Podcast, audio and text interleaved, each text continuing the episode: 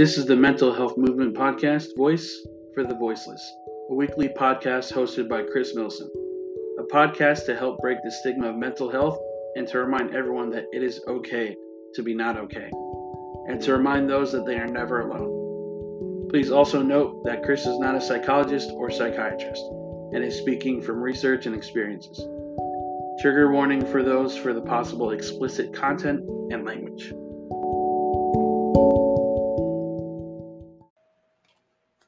Good afternoon, Warriors. This is your host, Chris. And before this podcast begins, I just wanted to touch on a couple mental health subjects that I want to cover for the month of April. Um, so, when this re- episode is recorded on April 16th, um, today is Project Semicolon. Each year on April 16th, our community celebrates World Semicolon Day by sharing our stories and tattoos. Remind those with mental illness and their supporters you are not alone and your story is never over.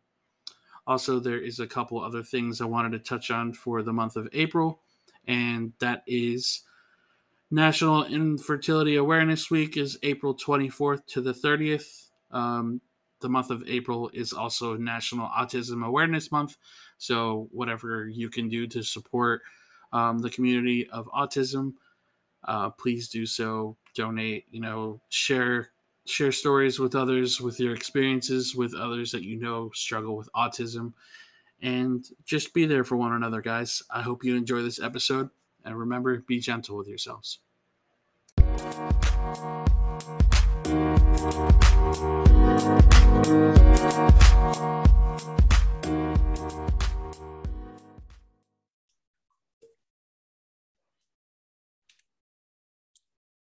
Okay. Good afternoon, Warriors, and welcome to another enlightening episode of the Mental Health Podcast, uh, Voice for the Voiceless. Today, we have a very special guest. She is the author of the book Simply Deescalate and president in the North Carolina chapter of NAMI, um, which is also the National Alliance on Mental Illness. Fellow warrior and mental health advocate Tiffanie Herring. Welcome, Tiffanie. Hey, thanks, Chris. I'm so excited to be here. I love the Facebook group. I'm loving the podcast and everything that you're doing. So I'm really excited that you chose to include me. I appreciate you so much. Uh, this book was probably one of the best books I- have read in a while. Um, I did, I myself did the crisis training and did the text line for a little bit. So a lot of it was like kind of refreshing. And then just like the little bits of you that you splashed in there was just terrific. I loved it. Thank you. Um, so today we're just gonna do a little simple interview, you know, just kind of dissect the book without spoiling it for everybody. Yeah. Um, so my first question for you is being a, a crisis intervention team coordinator, which is your official title, right? Um, what do you think is the most important part of your job? Yeah, so my full time job is training law enforcement and first responders on how to identify and intervene during mental health crises. So, and as you know, we'll get into a little bit. I come from a law enforcement family. So, you know, um, representing law enforcement has always been really important to me. And, you know, the, the reputation in a lot um, of agencies and just really in, in America with law enforcement is, is not really good these days. And, you know, there's a lot of reasons for that. We are addressing a lot of issues in our mental health care system with law enforcement, and that can sometimes not end so well. Um, so, you know, officers really need to wear a bunch of different hats, right? So I think just being able to, and they're, and they're afraid a lot of times, you know, everybody's afraid of what they don't understand. Right. So I think a lot of times whenever law enforcement are dealing with people who are suicidal, or maybe they're experiencing psychosis, right? Maybe they're, they're hearing voices or, um, you know, having some type of delusional thought and things just aren't really making sense. It's, it's scary, right? Um, so just, I think really breaking that stigma a lot of times um, in this 40 hour training, and it is a very full week. Um, but really breaking it down and saying, look, this is what's going on. This is a mental disorder. It's happening in the brain, just like any other disorder. And we can, if we can recognize it and know how to respond, those situations are going to end so much more safely without lawsuits, without people getting hurt, without people going to jail. Um, so there are a lot of reasons why, you know, it, law enforcement agencies really need to get on board with the crisis intervention team training. And they are. We're seeing, you know, a lot more trainings like this around the country, but especially now with everything that we're seeing going on, you know, in America, it's more important now than ever.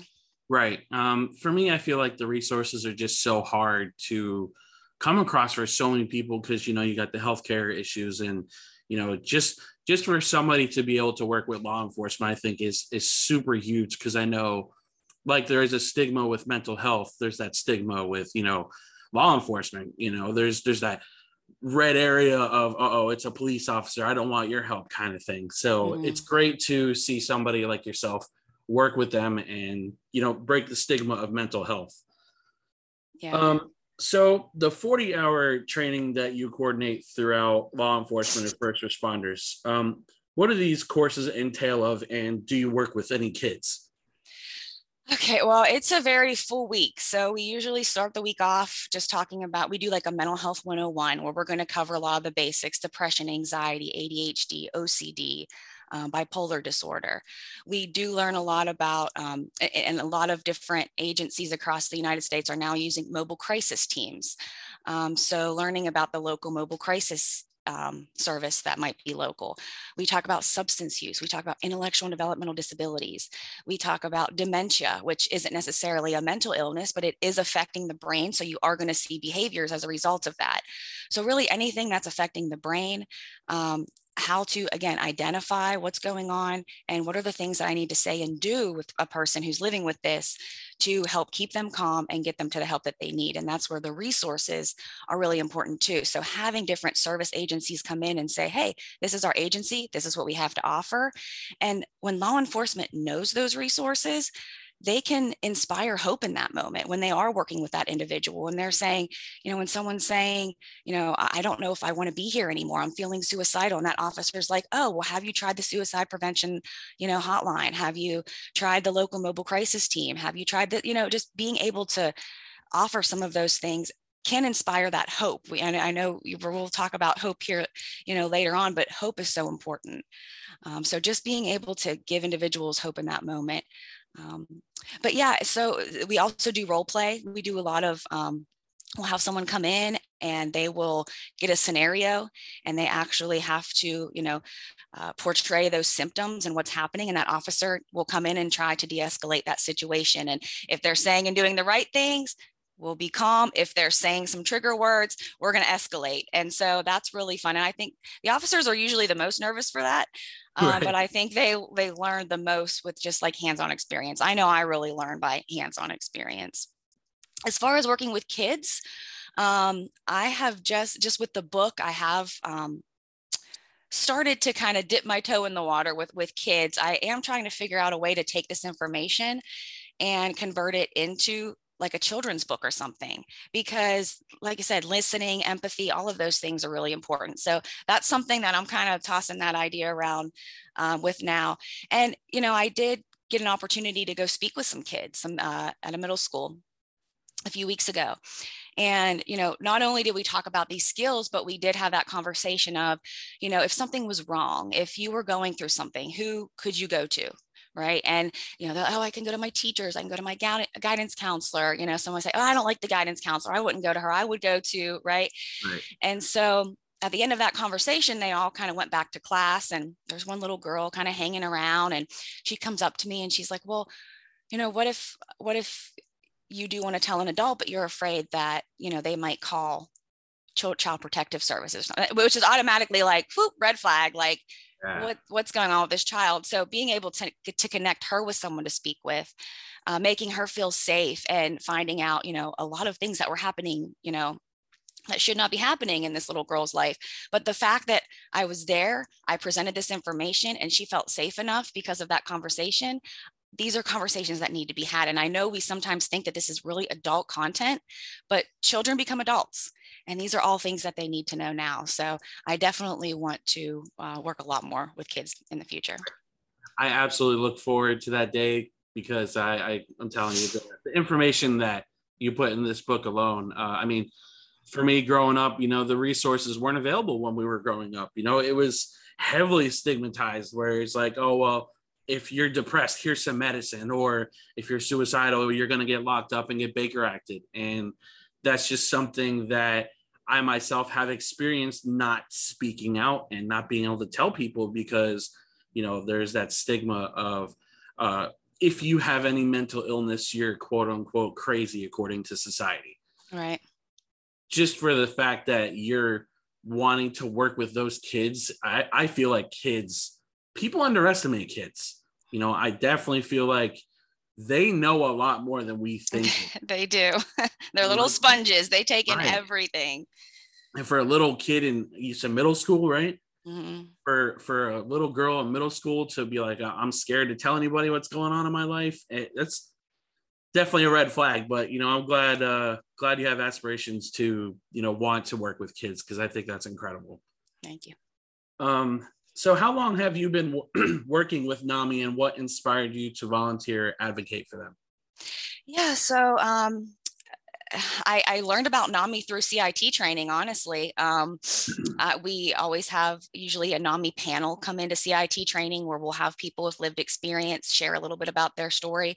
And that's always really important too, because law enforcement sees everyone at their worst, right? So seeing people in recovery and, and recognizing that, oh my gosh, people do get better, you know, they need that because sometimes they are so pessimistic because, you know, they might take someone to the hospital or they might take someone to jail and, and you know, however that works out, they usually don't know, you know, how that situation ends or if that person does get help or does get better.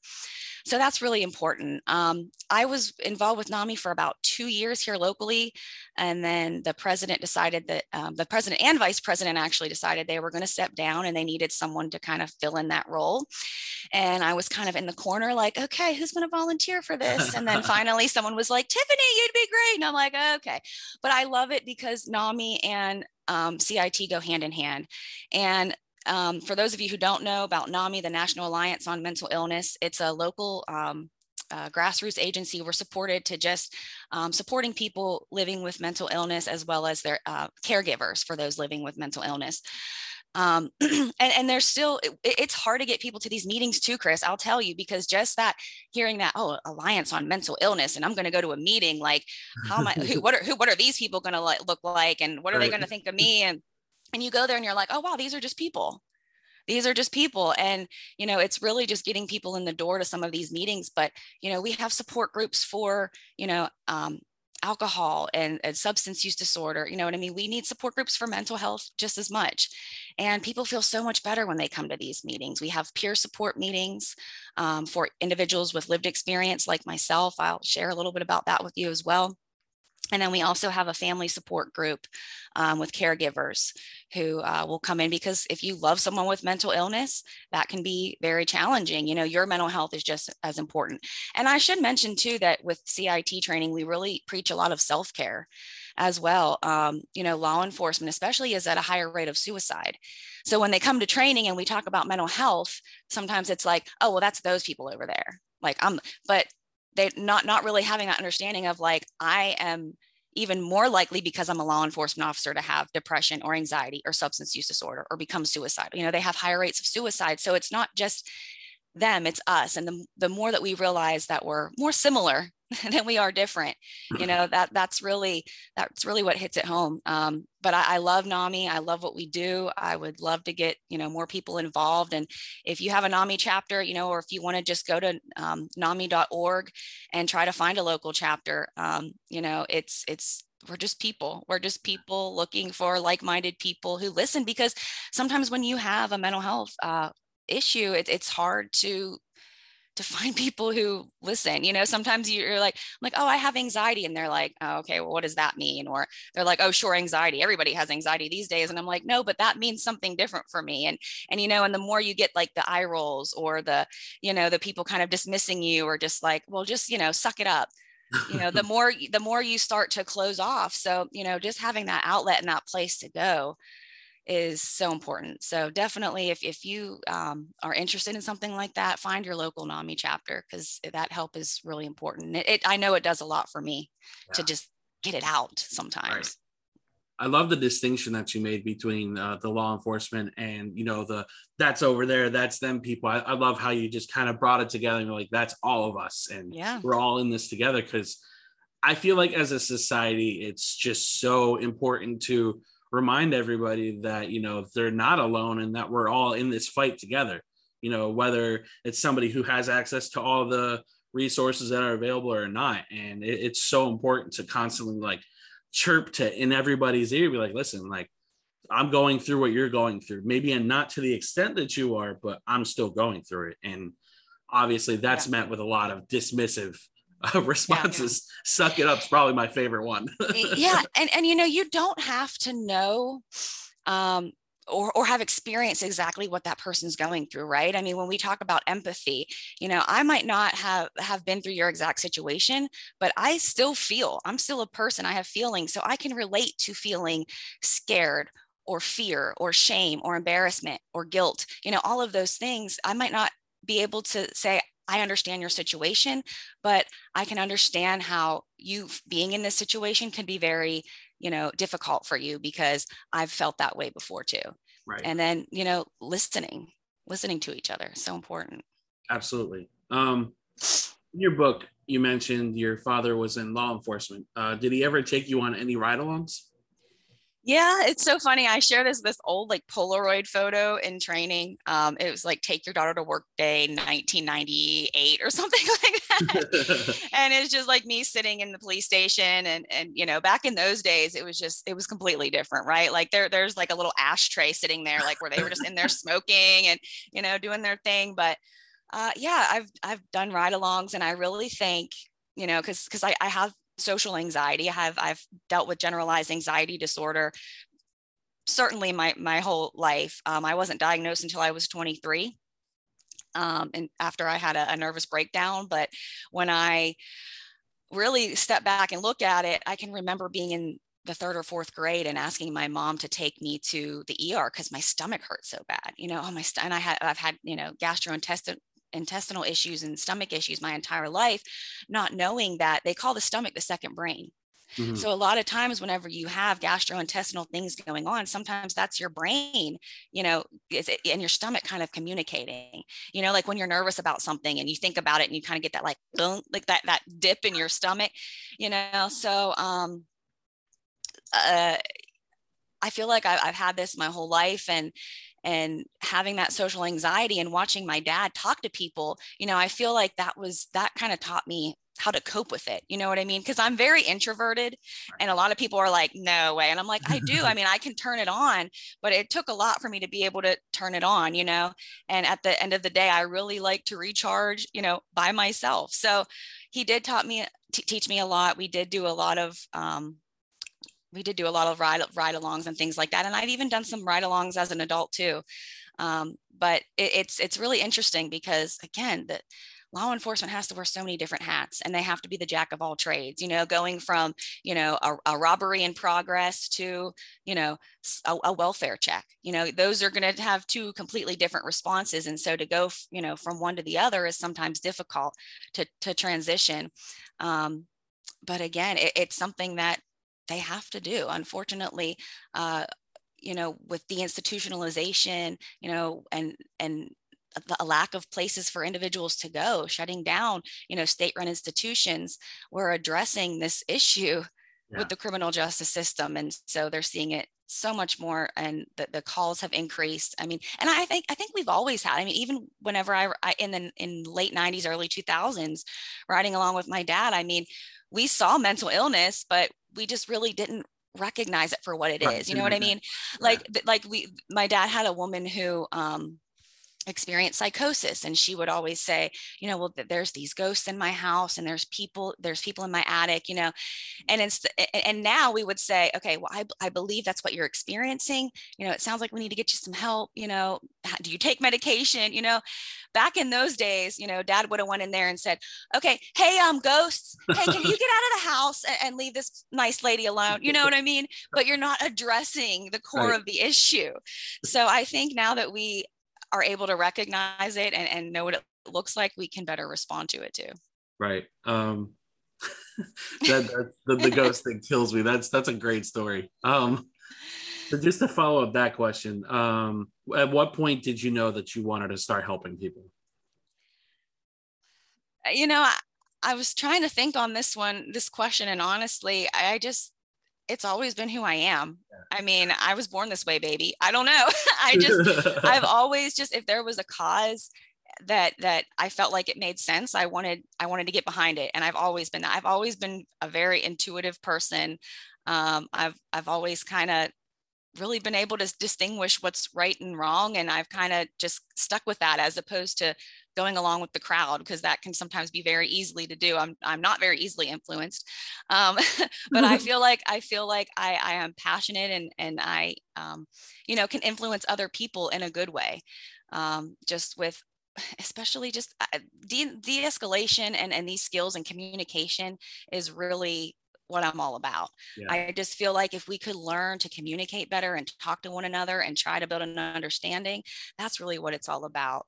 Yes. So that that's really the service that I want to provide to people from here on out is just letting them know that like th- this isn't something we need to hide in shame for anymore and we can understand each other if we just take the time to listen absolutely i feel like you know it's it's such a great feeling when that passion is just like such a heavy weight in what you do because there, there's just there's something that I always you know stress in every podcast that I do, and it's you know there's so many resources out there, but there there are even less uh, the amount of people that want to help.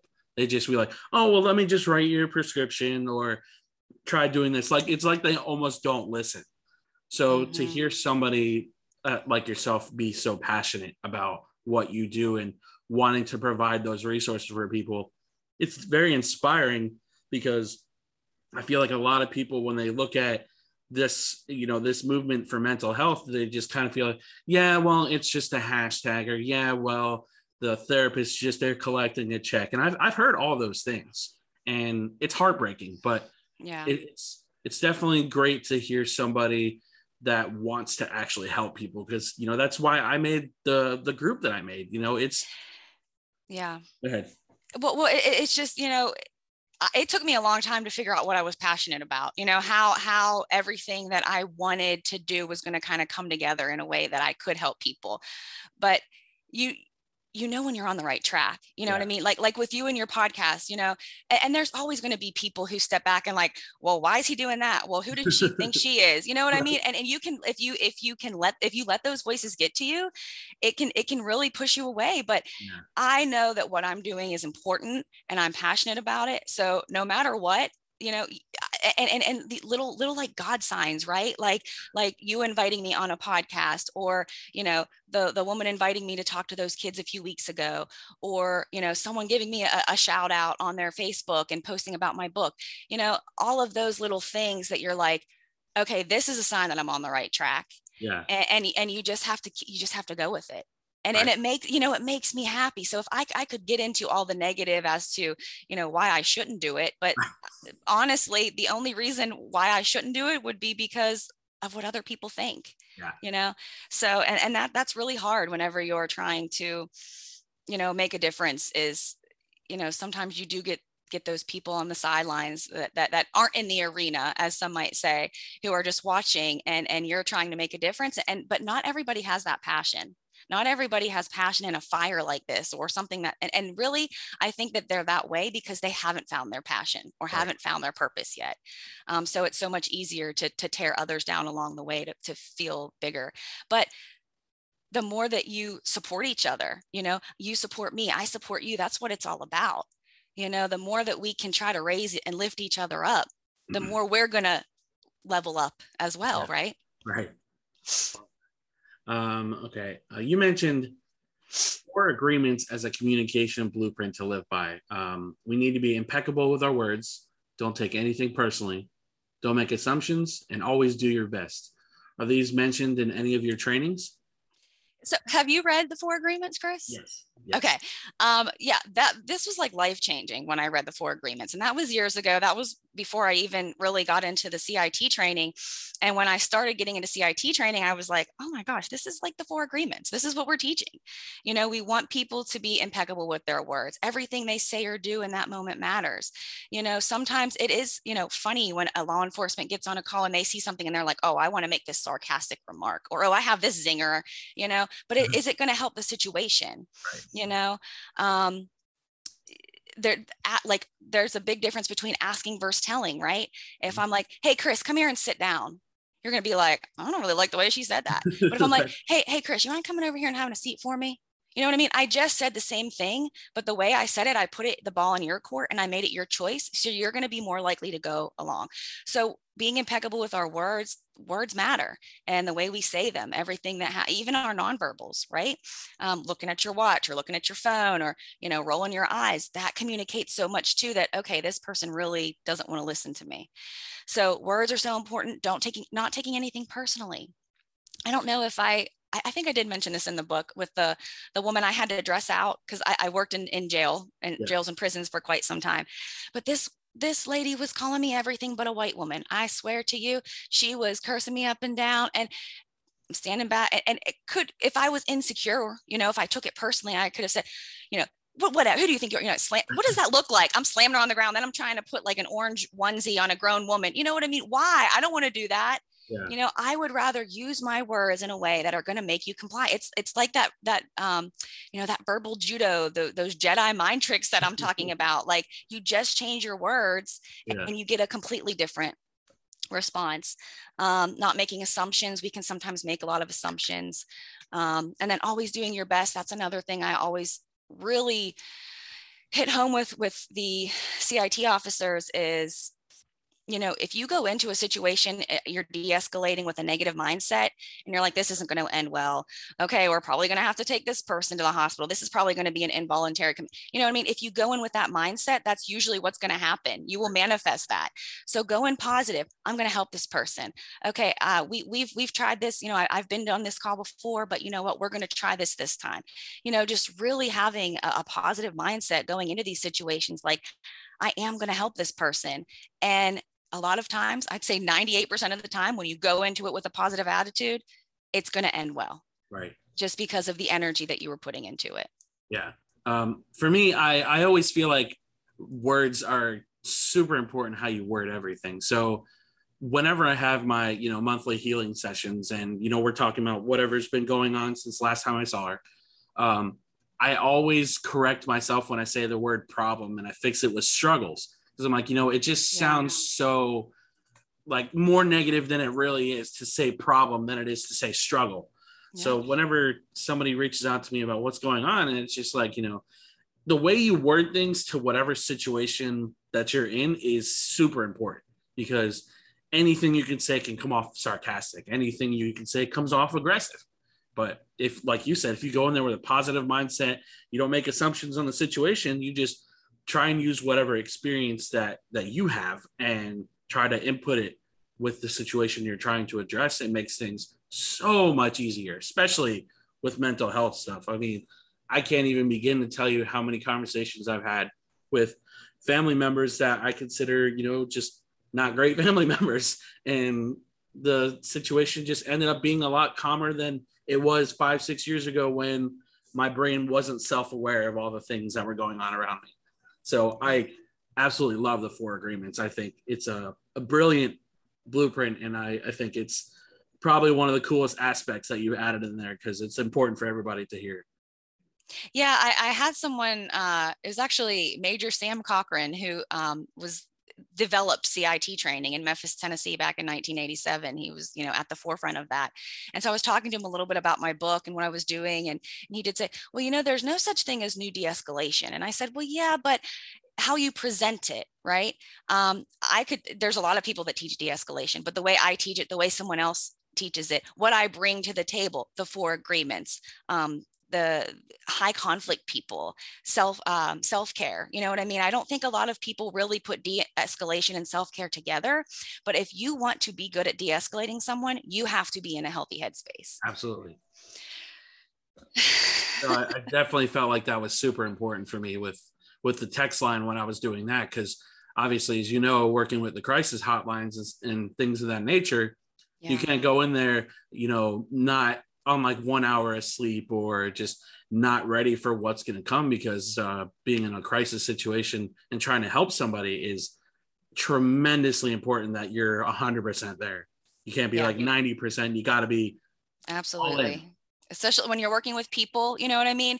I want if, if i'm going for help you know i want to have someone's full attention. If they're distracted if they're tired if they're you know kind of paying attention over here like i said on their phone they look distracted you yeah. know I, i'm not going to feel like i can open up to you and that's really what it's all about is getting this person to open up let's talk let's communicate and let's get this figured out. Absolutely. Um, one of the most important parts of de-escalation that i've noticed was mentioned quite a bit was building rapport. Is there a right or wrong way to build rapport with somebody? So i mean i always say you use what you got. I, I, say it's like fishing. You know what I mean? You're kind of going to like throw a line out and see what sticks. So, mm. you know, you're kind of like, well, what is this? Oh, well, this is a nice dog. You know, what's your dog's name? You know, oh yeah, my dog. Eh, you know, this might be the only thing that's keeping this person alive if they're suicidal. Maybe it maybe it is this dog. And and if you kind of sense that, okay, well, what's your dog's name? How old is he? What kind of dog is it? You know, I, I, have a dog too. You know, he, he's he's a lot smaller than this. Again, you know, let's talk about dogs. Let's let's find some common ground here. Um, now, if you are building rapport, it's important to not talk too much about yourself. Now, if you've if you've experienced a loss, and I've experienced a loss, I can uh, relate to you by or and empathize with you by saying, you know, hey I, have i've lost my grandparent before too that must be really hard but then i want to know about you yeah. I want to know, well, where, where was your grandfather? Was he here? You know, was he in Florida? Did he live in another state? Did you get to see him a lot? You know, what did you guys do for fun? You know, letting letting you talk about your grandfather and then maybe experience some of those memories you know what i mean that's really what's going to help you as opposed to me just over here like oh well you know i was really close with my grandfather when he passed you know he used to have these grapevines in his backyard we used to go out there and he had horses and now you're like wait a minute, Tiffanie, like I'm the one that had the loss. We're not talking about your grandfather. Yeah. So I just think whenever it comes to building rapport, you just want to make sure that you're constantly putting um, the conversation back on that person, asking open-ended questions. Because I mean, how many times have you just talked to someone? And I mean, I have friends that call me. I have my I have two two of my two best girlfriends from from back home, and they're my go-to if something is wrong. And they they're I'm their go-to, and they'll call me and they'll be you know venting about something, and and I'm you know what what right you're trying to like interrupt the whole time and and you're and then i have to be like Tiffanie shut up like be, just let them talk you know because sometimes we just want to jump in but how much better do you feel when you've just vented and got it all out and sometimes you're like, oh, well, thanks. You know, you made me feel so much better. I thank you for your advice. And you're like, I didn't give you any advice. I just sat here and said, uh huh, uh huh. Like those minimal encouragers, right? That's all you really need to do a lot of times in that moment is just making that eye contact, shaking your head, let that person know, hey, I'm still here. I'm following you. And sometimes, you know, you might be talking and you stop and instead of me immediately coming with a follow up question, I pause for like four or five more seconds and then you might say, oh, and then also, so I get more to the story because you've had that four or five minutes, four or five seconds to kind of reflect. And in that reflection, you've discovered something else that you want to say. Right. So again, it's just kind of listening. We have two ears and one mouth. We want to be listening more than we talk and just putting those, you know, putting it back on that person to really be able to get it all out. I feel like the trickiest part um, for for a lot of people when building rapport with somebody is that comparison um, struggle that I feel like everybody has. It's just like I broke my leg. Yeah, I broke my leg last month, and I also broke my back leg, arm, and and whatnot. It's it's so hard to to talk to some people because you know they're so bullheaded and just like they want to do nothing but make it a competition. And I'm sure you've experienced that. I know I definitely have. Um, so that I think that's one of the biggest reasons I I was seeing if there was a wrong way to build it because I feel like that. So, so this is interesting. There's actually um, there's a sociologist by the name of Charles Derber, right. and he calls this conversational narcissism. Mm-hmm. And now we we don't like that word narcissism, right? But this is something that we all do. We can all be narcissistic from time to time. So conversational narciss- narcissism, like if you and I were just going to go to lunch, right? We're getting to know each other. We're going to find our common interests. You know what I mean? You're going to say, "Oh, I, you know, I like horses. And I'm like, oh, you know what? I really like horses too. Um, well, well, what was your horse name? Oh, I had this kind of, you know what I mean? We're going to kind of be going back and forth because we're, we're playing off of each other and we're learning about each other. But whenever you're working with someone in a crisis situation, this is no longer a conversation. This is de escalation. So I need to put it on you. I need to let you talk and I need to listen. And all of those, you know, those feelings to want to just uh, stop in like oh i have something to say. Well, you know sometimes you have to mm-hmm. consciously stop yourself and say let me just listen. Let me just let this person get it out. Because that's what this is really all about in de-escalation is what does this person have to say? Because they're the one that's struggling and needs help right now. Right right. Yeah um that's definitely that that word's a, a buzzword for so many people narcissism. Uh it's something that i feel like is one of the hardest uh, parts of de-escalation is dealing with a narcissist in a crisis because are they telling me the whole story are they telling me what they want me to hear like you know how do i help this person without putting myself in a in a poor uh, mental health state. Um, that's a it's a great distinction, and it's something uh, I feel like a lot of people definitely needed to hear. Um, one very important part of your book that really stood out to me, uh, you mentioned most people listen to just respond and not try and understand. Why do you think that is? Um, again, because we're human. Because you know we just really want to relate to each other you know a lot of times whenever i am talking about me i i, I might think that i'm helping you you know when i'm really not um it's it, and, and sometimes it can feel like we're trying to one up each other. I think you kind of mentioned something similar to that like oh well you might have it this bad but let me tell you about this. But you know and a, a, crisis is, is self-defined right?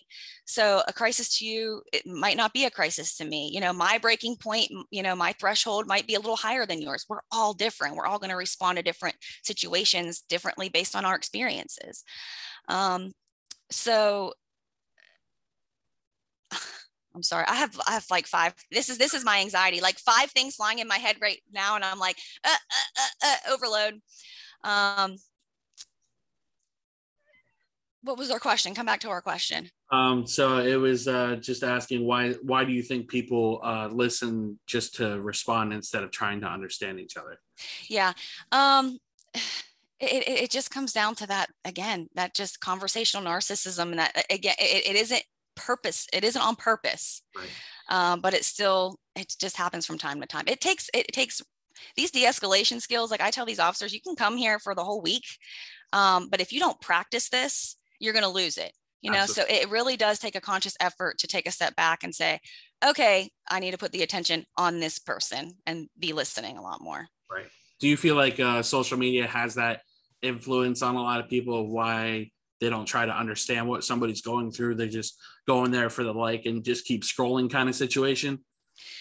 Yeah i mean i think social i mean social media is so great right? But it also can can really separate us in a lot of ways too. A lot of you know but but also i think doing what's comfortable for this for for the other person. If the other person is going to be you know more comfortable communicating on on social media it, you know i'm going to do what feels more comfortable to you.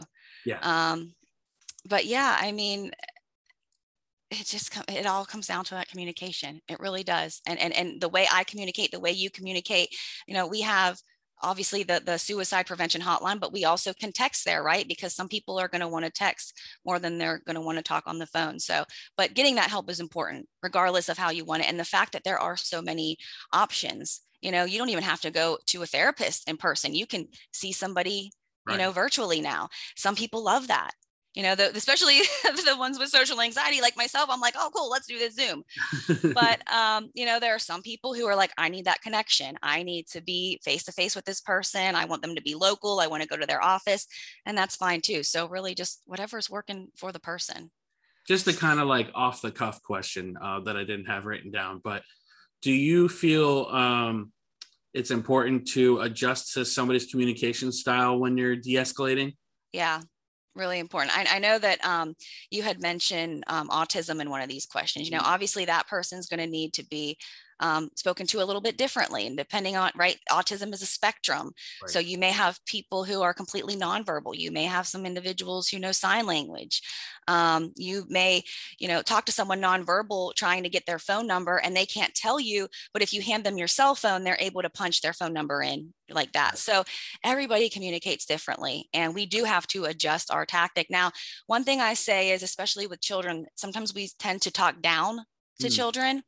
Um, but really we have to we have to show them that respect you know what i mean in order for them to feel confident that's like with um, giving options you know even to kids um, if you have a, a small child and it's snack time and you're like, hey, um, what do you want for snack? And they say, oh, I want ice cream. And you're like, oh, well, you can't have ice cream. And then they're mad, right? And they're stomping their feet. Well, you just asked me what I wanted and I said ice cream, as opposed to, okay, it's snack time. Do you want, you know, um, some apples and peanut butter or do you want some celery and cream cheese? You know what I mean?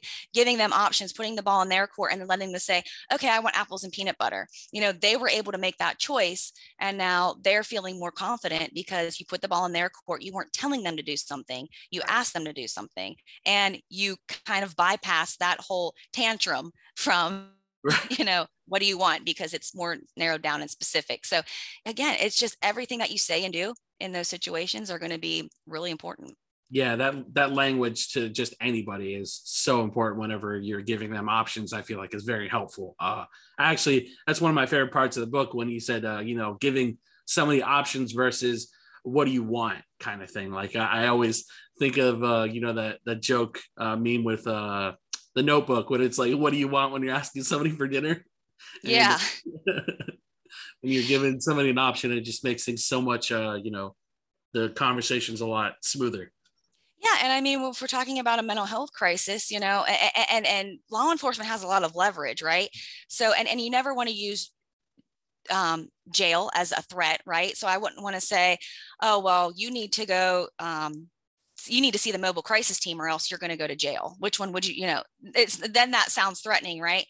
So, you know, maybe again, just word it a little differently. Well, technically you are trespassing and there is, you know, a, a crime here, but we really want to get you help today. So what I'd like for you to do is see the mobile crisis team. Right. Which one do you think is going to be best for you?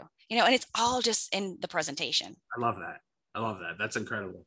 Um, throughout every chapter I've read, I feel self awareness should be number one in terms of addressing someone in crisis, then just in life, really. Do you feel that self awareness can help someone uh, essentially avoid reaching crisis? I think that's really what it's all about. Yeah. I mean, being self self care is self aware, you know, um, and just again a little bit more about myself and my history. You know, I had a, a nervous breakdown at work when I was 24, 25 years old. I was very young. I was working shift work. I was working from 7 p.m. till 7 a.m. Um, inside of a jail. I would get off at 7 a.m. I would go to an 8 a.m. class at ECU's campus. I would stay there till 3 in the afternoon, maybe go home and sleep a little bit. Um, I really didn't sleep a whole lot. I've always had alarm anxiety. Um, eh, you know, I'm afraid I'm going to sleep through an alarm and not make it, so I never really fall asleep. I also have insomnia where, you know, I might, if I fall asleep, I'm going to wake up at one o'clock in the morning and then I'm going to sit there for the next three or four hours trying to fall asleep because my brain's like, oh, it's time to wake up now. And my body's like, no, I need this sleep. So when I when I had that nervous breakdown, you know, I had to learn a lot about myself. Mm. And I now know the hours of sleep that I need a night to function. I know that, and I was on um, so many medications uh, Ambien, Tramadol, Flexeril, Xanax. I mean, just a variety of medications that I was getting just to function. And when I left that environment, when I was able to get sleep at night, when I was able, it, you know, really for me, it was addressing my insomnia mm. uh, because I had been on different types of anxiety medications throughout my life, but I wasn't sleeping. Mm-hmm. So I finally saw a provider that listened to me, which is also very important because we have so many doctors that you go and you sit down and they're like, oh, well, you need this. Okay, here you go. Have a nice day. Like, no, I want you to just listen to me. Yeah. So now that I have a, a provider that actually sits down for 15 or 20 minutes and just like, Tiffanie, how are you doing? How's life? How's your husband? You know, that's really important too. And so she said, you know, I think that if we could address sleep for you, you might be less anxious throughout the day. I don't know. We can still consider some type of medication for anxiety, but let's try to get you sleeping. And so that was probably about two or three years ago. And honestly, since I sleep at night, I am less anxious throughout the day. Right. Now, that's not to say that I might not. Eh, I'm also very happy. I just got married recently. You know, I'm kind of still in the honeymoon stage. Thank you. Uh, you know, work's going good. So I'm really happy, you know, but that's not to say that life's full of peaks and valleys, right? Yeah. There might come a day where I'm down in that valley and I'm going to go to my doctor and say, hey, you know what? I'm feeling anxiety again. You know, maybe, and I, I have experienced one depression depressive episode in my life. Um, i'm a very positive person so a lot of mine has been more so anxiety but i have been stuck in that depression before too. Um, but i think really just being self-aware and knowing that i'm doing really good right now. Yeah i am on that mountain but there is someone that's in that valley yeah. And I need to be able to extend a hand and say, hey, I know what it's like down here. And how can I help you get back to the top of this mountain? Right. So self awareness is so important. And really just being able to be vulnerable, you right. know, and honest is going to be really important too. The, the moment I started being honest, you know, is when life started getting better because I was so afraid for so long. Well, what if so and so thinks this? Well, what if such and such? They're going to think I'm crazy, right? That's the, that's the word everybody uses. I think I'm crazy, and it scares a lot of people. I mean, even you know, when I talk to people about NAMI sometimes, and I say what we do, and they're like, "Oh, well, we need to send Tom over there to you," and you know, I'm thinking to myself, "You're you're saying that as a joke, you know? You're saying like, oh, well, Tom's crazy. He needs to come to NAMI," and so I usually just say, you know well we're opening and accepting to everyone you know there are a lot of people who experience you know mental health concerns and i just kind of flip it um, but yeah really just being able to be honest and have those conversations and i'll tell you what i work with so many people and i meet so many people someday like some days who are not ready to have that conversation yet they're not capable of having that and and they have to do it in their own time but the moment that i started self-care and taking care of myself and being honest is whenever i became more self-aware and I feel like, you know, uh, like you mentioned with the provider actually being able to listen to you is incredibly important. When I first uh, booked my appointment um, with my doctor, you know, on the application, they ask about mental health stuff and it kind of threw me off because I'm like, I don't remember that ever being on, in any doctor's office that I've ever uh, experienced. And when she finally came in and she was going over the application, everything that I wrote down, um, she's like, you wrote here that you're struggling with your mental health. And then she asked me like questions, uh, you know, are you seeing a therapist or anything like that? And it's it's great to see that there's people taking those steps into, oh well, maybe this person does need help, and we're not going to jump right to medication like you said.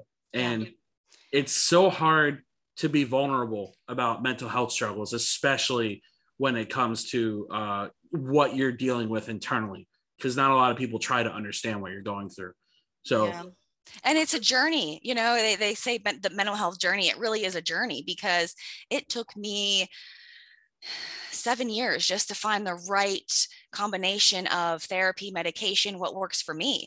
And so many times people get so frustrated along the way that they're like, well, you know, I'm not going to be medicated, or, mm. you know, I, I know I have this side effect, but I'm going to take this medication to, you know, make this side effect go away, you know, when there could be a whole medication altogether that doesn't have that side effect, you know, but then that means going back to the doctor, getting on new medication. And it's, it can be challenging. Yeah. But whenever you find that right combination of what works for you, that's you know and you have to get there you know as frustrating it is you have to find that because when you get there life is so much more worth living. Right. Yeah absolutely. Uh, i it's it's good to see that there's doctors out there that are willing to take those steps with people because it's it's really hard to really hard to find that in today's society especially with uh, you know, people making assumptions every single day. And when somebody walks in, oh well, this person looks like they're depressed, so they must be depressed, or yeah, they don't they don't think of maybe they're having a bad day. You know, it's always jump yeah. to right to depression or right to whatever stigma that there is on around mental health. So um, yeah. it's definitely and, and unfortunately, doctors and nurses, you know, they go to school to learn about how to heal the body. They don't learn enough about the mind. So right. they, it, it really just comes down to a lack of understanding. Mm-hmm. And a mm-hmm. lot of times, you know, with, you know, the lack of services and lack of places for individuals with mental health concerns to go, they end up in our hospitals and ERs. Wow. And when they're there, you know, you have a, a nurse who, you know, is, is probably overwhelmed, right? She's probably tired. She, it might be night shift that she's working and, and she's got a gentleman over here with a heart attack who's coding. And you've got uh, little Timmy over here who, you know, fell off his bike and, and needs stitches in his head. And now you're here because you're depressed really oh and you're going to kill yourself okay right and they and you get that attitude and then this person came to the hospital for help yeah and and really it's just they don't have enough training to understand it or to know how to respond or even to recognize that this here is a part of our body Right. You know, physical and mental health play a huge role. And this can be sick just like any other, you know, any other place in the body. And so I, you know, mental health first aid training or de- de-escalation training that's really where i want to go to from here you know yeah. i love training law enforcement but if you google de-escalation um, or de-escalation books on Amazon, the first 10 books that are going to come up are all going to be related to law enforcement. Mm-hmm. But what about our public transit workers who deal with people who, you know, need help getting to appointments who may go into crisis? What about those nurses? What about the teachers who's yeah. work who are working with those students who, you know, need de-escalation? What about um, pastors or chaplains or people who work with with you know people come to them all the time who are struggling what are the things that i say or do? So I, have made some way with getting this book to to pastors and, and, things like that too. So you know the more that i learn and, and the more that I, I get out there and i kind of talk about this stuff the more that i'm like everyone needs to know these skills. This needs to be common knowledge. Absolutely. Um, anxiety seems to be a big struggle when someone is in crisis. Uh, you touched a little on things like social anxiety and how one could approach someone with anxiety during a crisis. Um, do you think one specific tool could work for all, or do you feel like it's always circumstantial? Um, I, so when we say anxiety, I feel some, I feel a lot of times when we say anxiety and, and people don't know enough about it, they automatically think like a panic attack. Right. So, you know? right. Right. And there's so many different types of anxiety, right? So I think it really has to do with response. Yeah. You know, obviously, if you're having a panic attack, and one of the things we try to avoid is, you know, calm down, just calm down, calm down, calm down, you know, or, or relax, just relax, okay. relax, relax, relax, relax, you know, and you say that so many times and, and the person isn't calming down or the person isn't relaxing. And so, you know, if I see that you're having a panic attack, you know, you're okay, take a deep breath let's breathe together. Breathe with me. Do you want to have a seat? All right. I, I love getting people to sit down. You know, when you talk about de-escalation and bringing it down, having it sitting down actually brings things down. Right. And then, you know, this person's breathing with me and then keeping a low tone, you know, you're going to be okay. You're going to get through this is really what it's all about. Now, social anxiety, um, generalized anxiety, some of these other anxiety disorders are going to look a little bit different. With social anxiety disorder, um, you know, I know for me, uh, if I was going to socialize with people, it it had to involve drinking because I need I needed to you know kind of just uh, feel feel yeah. like yeah not not feel so uptight or or kind of get out of my head where I'm like oh well how they I said this so how are they going to take that you know um, when a lot of times when you're drinking you actually say a lot of stupider stuff but you do see a lot of you know substance use with um, anxiety disorders right. um, and, and then generalized anxiety I mean that's that's my diagnosis. It's really just worrying about everything all the time. Mm. and you know i just had to kind of i think with anxiety it's really that that positive mindset is so important too. Absolutely. because the, the moment that i notice that i'm feeling stressed or i'm i'm feeling upset about something obviously those that anxiety is going to you know come to the forefront. And then I, that kind of comes with like the the self-awareness of what your body's starting to feel. Yeah yeah when i and and then immediately going into that self-care you know or, or having like an, an, action plan like when i start feeling like this i need to do this. I'm going to get a cold drink of water. I'm going to walk around my backyard. I'm going to put my feet in the grass. I'm going to listen to the birds for a minute. I'm going to go take a bubble bath. You know what i mean? When you start realizing those triggers are setting you off you need that self-care even more. Yeah Right. And then when self care doesn't work, or if it doesn't work, okay, well, that's when it's time to make an appointment with your provider. And that's okay. It's okay if self care isn't working and you need to go to your doctor and say, hey, I'm experiencing this. Can I? I've been on medications many times throughout my life, you know, and there's been times where I'm feeling good and I can go off of them for a while. That's not to say that there's something situational that might come up that I'm like, you know what, I need to get back on medication again. So it's really different for the person. There are some people who are going to need to stay on medications you know long term in order to you know do well. So it really it, again it's just so individualized uh, but self-care i can't i can't preach that enough. Yeah. so important. Um for me i i always feel like once people are kind of like at that point where nothing's working and they kind of you know go right to giving up and it's just like uh yeah, I don't want to go to the doctors because they're just going to do this or they're just going to give me that. And like you said, sometimes you just need to go to the doctor just to see what you can change about you know your diet or your lifestyle or whatever it is and like you said self-care is you know super important and it's it's funny. That's probably one of the buzzwords every podcast I've used so far is self care. Um, I can't preach that enough either because it's so important to take care of yourself, not only physically, but mentally. And I feel like if you don't have a little bit of both, it's it's tough because a lot of people, you know, those gym heavy people are like, oh well, I'm going through this, so I'm just gonna, you know, go pump some weights and here and there, but they fail to try and understand that if you're struggling with anxiety or you're struggling with depression, it's not as easy as just going out the door and going to the gym and you're gonna feel better. Like some people will stay in bed for three days and they can't help that. Yeah. And there's always that lack of understanding. I, I always feel like when it comes to people having anxiety. And I think sometimes it's a lack of options. You know, when people are in crisis or, or they're stressed, you know, sometimes they can't see those options. And that's why it's so important as somebody coming in to help or de escalate to lay it out for them like, this is what we can do right now. Right. Um, and, and when we think about something, you know, like people questioning the value of their life and suicide, you know, is it really that far fetched? I mean, I, I have never been suicidal to the point where I've thought of a plan and like this is what I want to do, but I've been in at points of my life where I'm like, what is my purpose? What is what is my meaning? Why am I even here? You know what I mean? So I feel like everybody goes through that at some point in their life. And when you're faced with that question, you weigh your options. And for some people, when they start asking themselves, you know, okay, here's my dilemma. What am I going to do? Uh, you know, I don't like my job. I can get a new job. I can, uh, I can go back to school. And if you're in that negative mindset, well, I probably won't be able to get another job. I don't make a whole lot of money anyway. I can't go to school. I'm not smart enough. I can't afford school. You know, I might just, I, I should probably just kill myself. I mean, honestly, they're they're weighing their options, and when none of those other options seem realistic, suicide can become an option. And right. truly, suicide. We, we are all, you know, one traumatic event away from potentially being suicidal ourselves, and we've all been affected by suicide. And with how prevalent it is in our society, you know, we're we're we're all affected by it, and because we know people who've died by suicide, it actually puts us at an increased risk of yeah. suicide because we know people who've died by suicide. Um, I'm kind of getting off on a tangent here, but um, there's a really great study, University of Kentucky, by a woman uh, named Julie Cerel, and she said that of a of uh, one suicide death, there are going to be 135 people who are going to be affected by one death by suicide.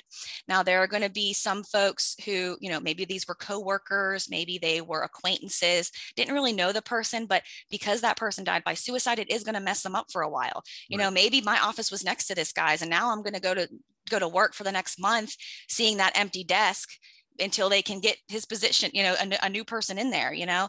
Um, but there are going to be 11 of those 135 individuals who are going to have devastating effects on their life, who that one step by suicide is going to affect them throughout their entire life. So, who are those 11 people? They're going to be who was closest to the individual parents, children, brothers, sisters, you know, best friends. Um, so that's why it's so important that we address mental health and that we start to make people feel okay about saying I'm not okay, and I, even to the point where I'm feeling suicidal. Yeah. Uh, because if we can't have those conversations, people are going to continue to hide it in shame, and people are going to continue to die, and that is going to affect all of us. Yeah, and, and like you said, the the lack of options for some people is is super. I, I that's gigantic, and something that you know I know in the back of my head. You know what you said about the lack of options is you know why that happens, and a lot of people don't try to understand that these people don't have those options that people are suggesting.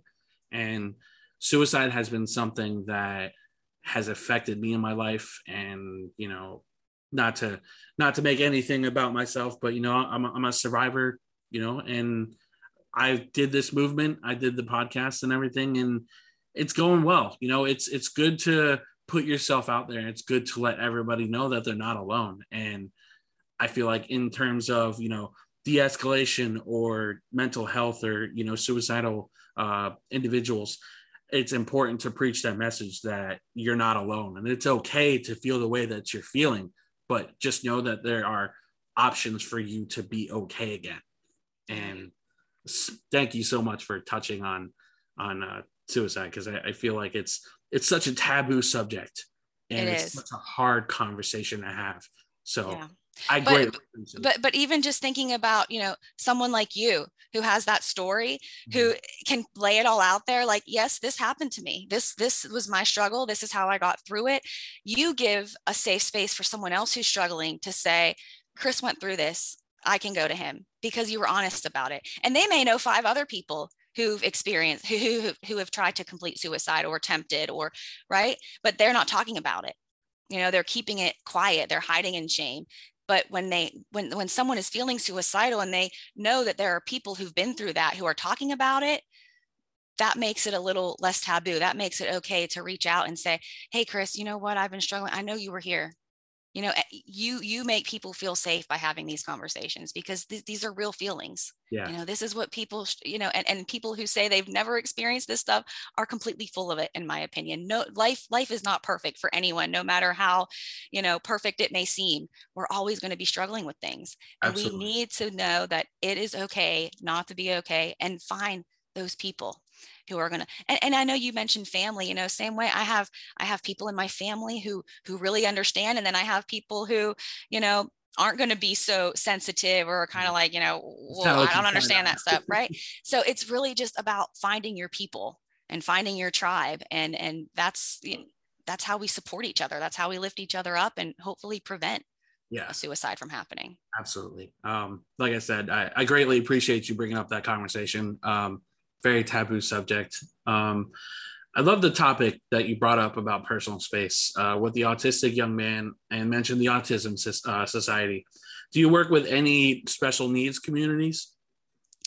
Um, not i wouldn't say necessarily with the de-escalation but we do um, go out on site visits during crisis intervention training.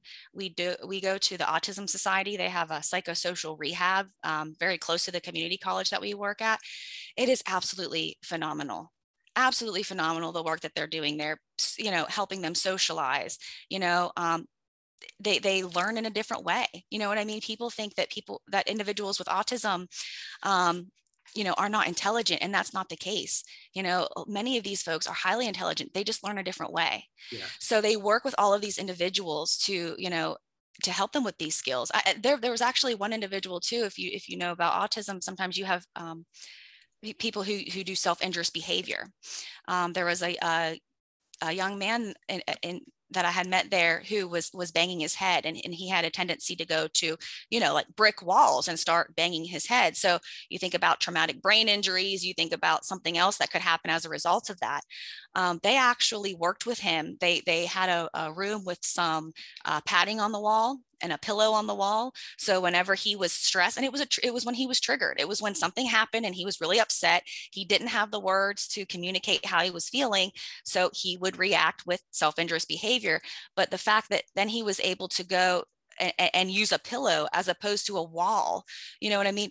That that helped him you know not not get injured or hurt so really just the little things that they put in place to to help individuals live better lives is is really phenomenal that's incredible. I that's that's really uh interesting. excuse me. Um, that's really interesting to uh to know that they have uh, a little a center like that to help them communicate with um, you know all the things that they're going through that they can't exactly express like you or I could. And I have you ever worked with anybody um, in a crisis that had you know the mental challenges like the mental health challenges? Um, yeah, um, I would say as far as far as intellectual and developmental disabilities go, yeah. um, I would say, uh, and especially if we're talking autism specifically, yeah. um, individuals a lot of times you, you need to find a special interest. Okay. Um, if you can find a special interest, because I, I know of an individual, his special interest is washer and dryers washer and dryers. So if he's, you know, if he's in a crisis, if he's worked up, all you got to say is, Hey, um, tell me about your washer and dryer. And he immediately, that's his thing. Oh, uh, I have a Maytag. What kind do you have? Kenmore? Do you have a matching set? Why don't you have a matching set? You know, and, but but that immediately is talking about something that they love. Um, you know, trains, um, Paw Patrol. I've talked about so many different things. Just finding that one thing builds that trust and a lot of times that rapport. Yeah. And then you're better able to kind of intervene and get them the help that they need. So, so essentially, it's kind of like finding common ground just to see what finding you, common ground. Yeah, yep. I like that. Yep. And we also, you know, also being um, careful with your language again, too, right? Um, depending on who I'm talking about. If I say, well, you know, I can't think of it off the top of my head, you know someone with autism might be like off the top like they don't you know it, it's kind of beyond their understanding or or it's raining cats and dogs outside you know they take things like that very literal. Right. Uh, and they might giggle like, oh, she said it's raining cats and dogs, thinking I'm, I literally mean that it's raining cats and dogs uh, when I really mean it's raining very heavy. Right. Um, so again, just the way they communicate can sometimes be a little bit different. And then always keeping in mind that, you know, folks may be nonverbal. They may use sign language. They may be able to, you know, if you give them a pad and a piece of paper, they might be able to write down their address. That's something else to keep in mind with folks with autism too, is that a lot of times they can wonder yeah. Um, if they wander, two places to look water bodies of water they are attracted to bodies of water and we have seen a lot of uh, i mean i should say young people but individuals with autism of all ages who can't swim who are attracted to water who end up drowning um, and i cannot tell you how many at least two cases that i can think of of an individual with autism who was attracted to train tracks who do not think that trains are dangerous and unfortunately they get injured and killed. Wow. So train tracks and bodies of water are two places to if you if you are searching for someone with autism to go to because that typically seems to be where they wander. That's uh i didn't even know that was a thing. That's crazy. I couldn't even wow that's something. Yeah. Um thank you for that. Uh, it's very very informational. One of my best friends, uh, uh, they deal with autism, and uh, he, it's it's a struggle to try and communicate with him sometimes of what you're going through because he doesn't 100% understand, um, you know, conversations that we have. So you kind of gotta like like like you said, language matters. Mm-hmm. Um, so it's super important to uh, to try and talk to him in the style that he can process and be able to communicate back with you. So it's good to know that there's resources out out there for for them to uh, to seek or for their family members to give to them in order to deal with whatever struggles they're going through. Yeah and, and also you know behavior and sensory responses are sometimes a little bit different. They may have an incredibly high pain tolerance. Mm. um, i know of an individual who um, whose little boy came in from out in the yard playing and uh, had a, just a, a, little bite on his arm you know and she's like oh just a little bug bite mosquito bite. Let's put some you know something on it send him to bed. Woke up the next morning this child's arm was black from the shoulder down. He'd been bitten by a copperhead. Oh. now he, he had he obviously didn't realize that it was dangerous. He had tried to actually but we later found out pick the copperhead up because he doesn't know you know the danger in that. Right. he got bit it didn't hurt so he wasn't able to communicate that something bad had happened or that he had been um, been bit by that snake. So they can have incredibly high pain tolerance and i tell that to law enforcement too because if for some reason you do have to put your hands on an individual with autism it's very easy to break bones dislocate shoulders things of that nature because they have such a high pain tolerance and they will not even realize that they're injured Wow. Um, so, and, and I would say to anybody who wants more information about this, definitely contact your local um, autism society. They have organizations all across the country and they will come and do trainings like this for you and, and kind of let you know a little bit more of what it looks like and how to communicate with individuals like this. Absolutely. Thank you for that. Yeah. Um, so you have the abbreviation uh, BIFF or BIF for short, uh, which stands for brief, informative, friendly, and firm thought this was such a useful piece of information because I know myself uh, and many others struggle with narcissistic people in their life.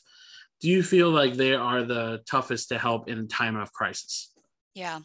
Well, I think sometimes we we confuse like narcissistic qualities and narcissistic personality disorder. Um, but I will say that with narcissism, with um, borderline personality disorder, um, histrionic personality disorder, um, really just personality disorders in general, the common theme across the board is that lack of empathy. Um, a lot of times those individuals it's it's about them you know and, and and i feel like and you may be the same way you know i feel like i'm i'm very emotionally intelligent i'm very sensitive. Um, so so you know feeling other people's feel i mean that's really a gift. It truly is a gift. Um, some people really cannot see things from another person's perspective right um, you know we, we say all the time well just try taking a walk in their shoes and you kind of can get into that headspace of okay well yeah if i was going through this if i was this person doing that you know and there are some people who actually struggle with that yeah. with seeing the world from another person's perspective. They can only see things from their perspective. So I would say that's probably what makes um, narcissists and, and individuals with, with kind of some of those diagnoses more difficult to work with is the fact that they lack empathy and they lack sometimes that insight to know that, you know, they, they don't typically go they, they may have mental health struggles themselves you know especially if it's a if, if it's a personality disorder you know they may be feeling depression and anxiety as a result of that. Um, but actually having people like that go to the doctor and get help a lot of times it's challenging because oh no no it's not me. It's not me. It's everybody else right? That that lack of insight is uh is can be a barrier to getting right. help themselves. I also feel like uh, you know when they're in that time of crisis and you know it, say like it's a domestic uh, crisis and I feel like oh they they tell their side of the story and nothing you know nothing else of the information that they that they need to give out. They just oh well so and so did this to me and that's it like they just unprovoked yeah they attacked me kind of thing and I, have seen it with kids that deal with narcissistic parents I myself uh, same situation and growing up, it was hard to tell thing uh, other people what was going on in my household because my parents would be like, "Oh, that never happened," or you know, they would gaslight you mm-hmm. and make you believe that everything you were saying never happened, that it was a right. lie. So, I feel like if they're in a crisis situation and you're dealing with them on the the hotline or the text line, it's hard to it's hard to move past the fact that they might be only giving you pieces of information that they want you to hear. Um, I, I always I feel like that's super tricky for for a therapist to deal with a narcissistic person too, just because. Well, and, and that's what that, that's kind of the goal, you know, in de-escalation. When you after you've kind of built rapport and empathize and listen, the goal is to, um, you know, get this person to the help that they need. So, mm-hmm. you know, a lot of times that's coming up with a win-win. You know, I touched on that in the book is, you know, what does this person want and what do I want? Mm-hmm. You know, um, I need this person to get help. Um, this person is telling me that they haven't ate in two days and they really want a sandwich. Okay, well, I'll tell you what, um, let's compromise here. That's what it's about, right? How about we go over to that McDonald's over there? I'll get you a Big Mac. We'll sit and hang out. I'll call Mobile Crisis. They can be here in about two hours, and um, and we can get you some help. They can talk to you, right? So that person is getting something that they want. They're getting a meal. They're getting something to eat, and I'm getting something that I want because this person is then going to accept the help that I need. Yeah. Now, if you again lack that empathy or you're a narcissist, you're you're not going to easily want to compromise or come to a win-win right? When that's really the common goal. Sometimes we have to give a little something up to gain something. Right. Yeah absolutely. And i feel like that's super super tough when you're talking about a, a narcissistic person too because it's the compromise is always in their favor you know? It's kind of like what they want and right. you know the win-win thing like you say is super important but it's also hard to uh, feel accomplished with a narcissistic person because you feel like am I helping this person or am I enabling their behavior kind of thing? Yeah. You know? Yep. Um, so self-care is one important thing I try to bring up in every podcast, as we spoke on earlier. You touched on it in a, such a helpful way, and I had no idea um, these breathing methods existed. And the abbreviation MEDS, which is meditation, exercise, diet, and sleep do you practice any of the mentioned self-care uh, i do I do everything pretty good except for meditation. Um, I, meditation is one of those things that um, if it's something that you I mean, you have to meditate the same way that you would like go to the gym right? If i was like hey chris go run two miles you might not be able to do that but if i give you two weeks you know you'll start out maybe you'll run a quarter mile and then a half mile and you kind of build up to it. It's really the same with meditation. It takes time. Um, there are a lot of thoughts coming in especially for someone like me you know who, who has anxiety you have a lot of thoughts coming in. So you have to actually sit you know quietly and and try to consciously push those out and it takes work yeah. you know and, and maybe i sit down and it's hard and i do you know just five minutes and i'm just going to do five minutes every day in the morning for a week and then you know next week maybe i'll work my way up to 10 minutes and 15 minutes but the more there and there's so much good research on meditation and how it benefits the body. I mean, we see monks living over in in other countries who are living to like 120, 130 years old, and you're like, what? How is someone living that long? And I mean, it's it's lifestyle. They are it, it, they live by that meds. Yeah. You know, they've used that meditation. They're they're eating um you know a lot of things that that the monks say is, is is, touching your food right they they like they say don't play with your food but the monks are like play with your food touch it experience it like this is this is a, a, life experience what you're about to eat and and you're what you're about to put in your body is going to become a part of you and and so yeah it's it's all important it's also important exercising getting outside even if it's just for a 30 minute walk in nature yeah. i mean it doesn't have to be grueling but if, if you just do one thing every day and especially if you are struggling and maybe you, you've dealt with depression and been in bed for a few days you know even if you can just get yourself to go and sit out on the porch you know in the sunshine maybe sit in the rocking chair for a couple minutes you know what i mean and working up to it. Um, but that's really important too. And then sleep we've already talked you know a lot about that too. So um, sleep is incredibly important and a lot of times you know the signs of those mental health crises occurring can be because we're just not sleeping enough right. and we yeah. really need that rested sleep to be able to to function and be well throughout the day yeah um, i feel like the most challenging one out of the four mentioned is like you said meditation because i myself i've tried meditation i can't sit still or my brain just doesn't ever be quiet and i kind of put that with uh with sleep as well because you know when you have that anxiety it's just like oh well what color was that jacket yesterday? And, and you know your brain just comes yeah. up with different scenarios. Right. It's so hard to practice uh, just all four of these because i feel like they kind of all run into that like rabbit hole of, uh, of, of all the struggles you have in your life like uh like exercise obviously very beneficial. It helps you uh you know become better physically and you know mentally it's been proven that uh, exercise can help you mentally too but when you have like that trigger and people yeah. people like to make a joke about the word triggers obviously as you know mm-hmm. but um, triggers are something that so many people underestimate because you don't know how hard that can hit one person yeah and if especially an unaware person like you said self-awareness humongous in, in mental health.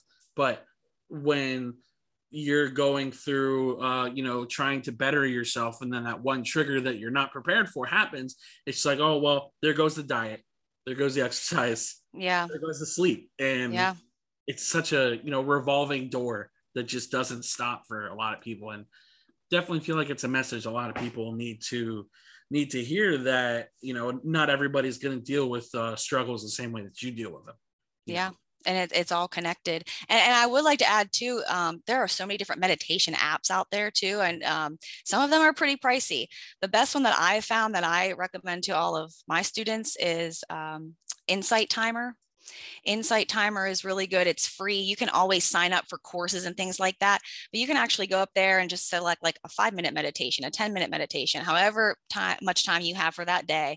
And it kind of narrows it down and, and it's, it's free. So definitely take advantage of that if you're interested in, in trying to meditate. But it does, it, it's something you have to make, it's something you have to make a habit, just like, you know, exercising and diet. But yeah, Insight Timer, you can find it in your app store, play store, but it's absolutely free. Um, unless you do want to obviously pay more for courses, but that all those meditations up there are really important. So that when I do meditate, when I am squeezing it in, that's what I'm using. Nice. Um, so hope for me was always something I held close to my heart before I was able to uh, help my or to get myself the help I needed. And one one term you mentioned sticks out to me tremendously, and that's self actualization, uh, which is you know realizing one's potential. For those that struggle, um, how would you go about helping someone find find this for themselves, the self actualization? Yeah, so you know, and, and if if you haven't seen this before, anybody, you know, listening hasn't seen this before, definitely go ahead and Google Maslow's hierarchy of needs. Um, and it kind of brings up this, this pyramid And at the bottom of that pyramid, the, the goal is we all start at the bottom, right? And we all want to work our way up. So we have just like our basic needs, right? Um, food, clothing, shelter. And with that, hopefully, we can move to the next step of feeling safe and feeling secure. When we feel safe and secure, we feel loved and we can move up to that next level of feeling like we belong and feeling loved.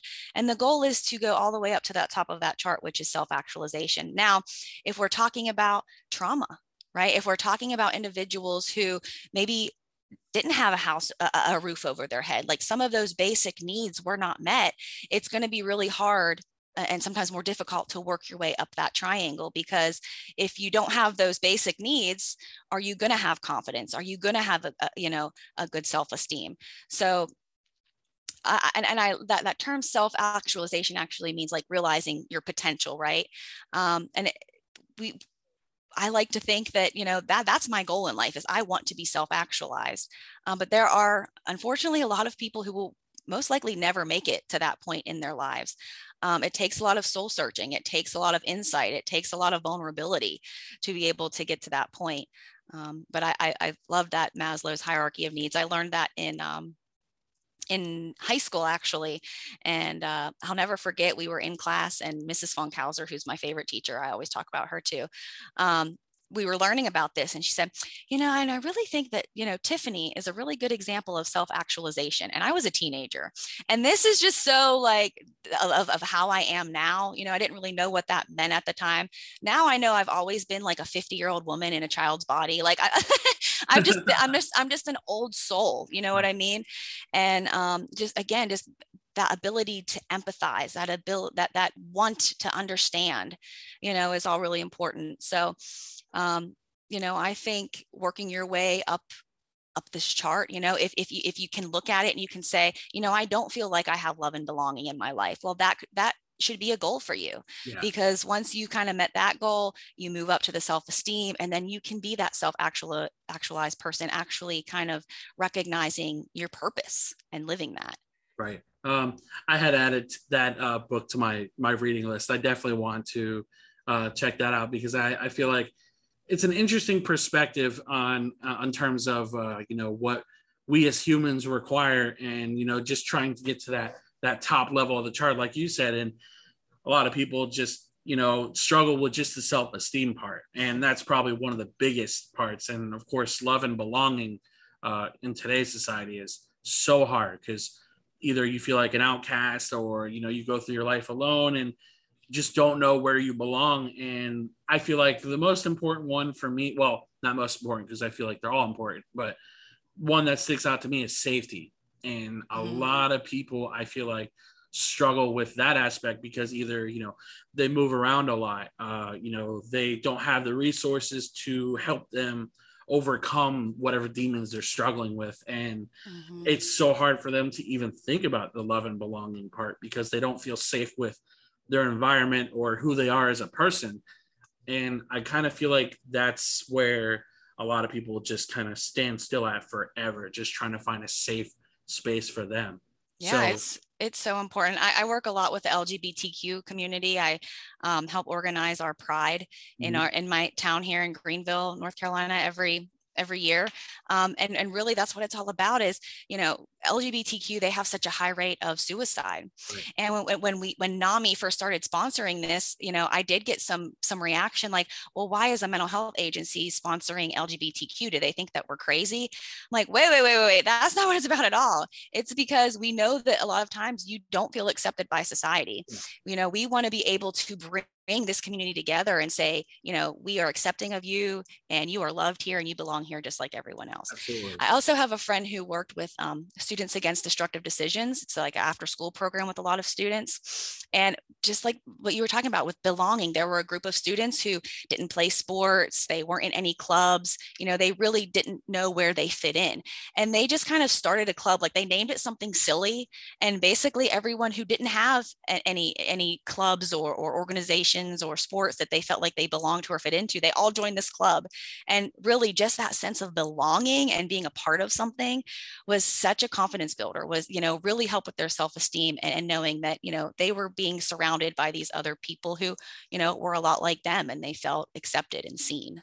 Right. Um, in my last podcast, I kind of talked about how we've grown as a community in terms of you know resources and in terms of just trying to get out the word that you know mental health is something that society has swept under the rug for so long and it's great to hear that that kids are are taking upon themselves to create groups like that because that's something we didn't have you know yeah. growing up in the 90s and early 2000s was rough yeah and and you know we, we we give this we give the kids now like so much you know lack for for being sensitive mm. right or uh, but they're going to change the world they yeah. really I, I really and, and, it's so funny like and and and I, I really believe that you know when i was uh it, it, when I was a kid in the 90s and early 2000s, I remember seeing all of these issues and being like, oh, I can't wait till I'm a, an adult and we don't have, you know, we have world peace and none of this stuff exists anymore. Uh, but it's always going to be there. And I really just think that the, the mentality of, of these younger people today and, and everything that they're being bringing to the table and saying, look, we do have to talk. We do have to be vulnerable. We have to listen. We do have to worry about words and feelings because they matter. You know, that's what it's all about. So I'm, I'm really excited to, to see just how we again break this stigma just going forward in the next 10 20 years i think we're going to i think we're going to change the world.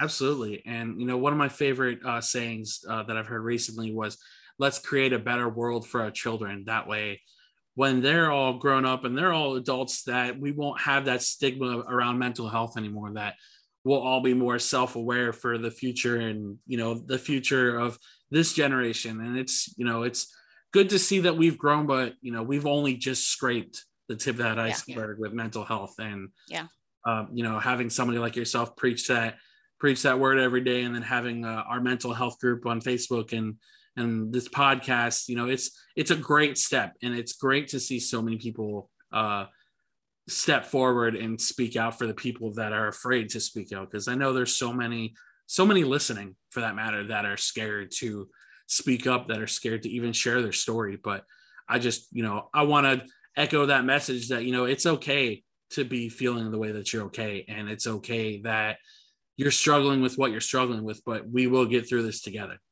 Yeah. And, and, uh, and hope is hard hope can be hard to find but really we need to cling to hope. Absolutely. we need to cling to hope. Um, so before we close out today's session um, where can people find you on social media and where can people find your book yeah, so I am on Facebook, Instagram, and TikTok at Simply Deescalate. I share a lot of mental health resources and tips up there too. Um, I also have a website, tiffanieherring.com. You can go up there and be linked to the book. The book is on Amazon. Um, and then also just feel free to shoot me a message up there if you're interested in any type of speaking events or consulting. I would love to work with you and your organization. So uh, tiffanieherring.com, and that's Tiffanie, T I F F A N I E. H E R R I N G. My mom, my mom made me a little different. She didn't want Tiffany with a Y, so Tiffanie with an I E Herring uh, dot com, and you'll be linked to my book and anything and every other resource that you could imagine um, if you follow my socials. Can you hold up that beautiful book for our uh, listeners? Yes. Here you go. And my and there's uh did you like the pictures, Chris? I loved it. They're great. So, so there are pictures all throughout, and you can see I colored mine. So, kind of oh, some self some self care there. You can hold on. I got to show you my elephant here. Look at him. This is the active listening chapter. I love it. but yeah, thank you, thank you so much for having me today. I really appreciate the opportunity to be here. A million times over for doing this. And before we close out, I like to read a quote that I find on social media just to read to our viewers. This one didn't have an author on it, but I, I loved how it was worded. Um, so it goes Don't break a bird's wings and tell it how to fly. Don't break a heart and then tell it to love. Don't break a soul and then tell it to be happy. Don't see the worst in a person and expect them to see the best in you. Don't judge people and expect them to stand by your side. Don't play with fire and expect to stay perfectly safe. Life is about giving and taking. You cannot expect to give bad and receive good and you cannot expect to give good and receive bad. Mm, powerful. I love it. Um, no judgment, just love. Exactly. Um, thank you guys so much for listening. And again, this is Tiffanie Herring. I'm Chris. Make sure that you follow the podcast on Spotify or Apple Podcasts and uh, follow our Facebook group at Mental Health Movement. Thank you guys so much. Be gentle with yourselves and much love to you guys.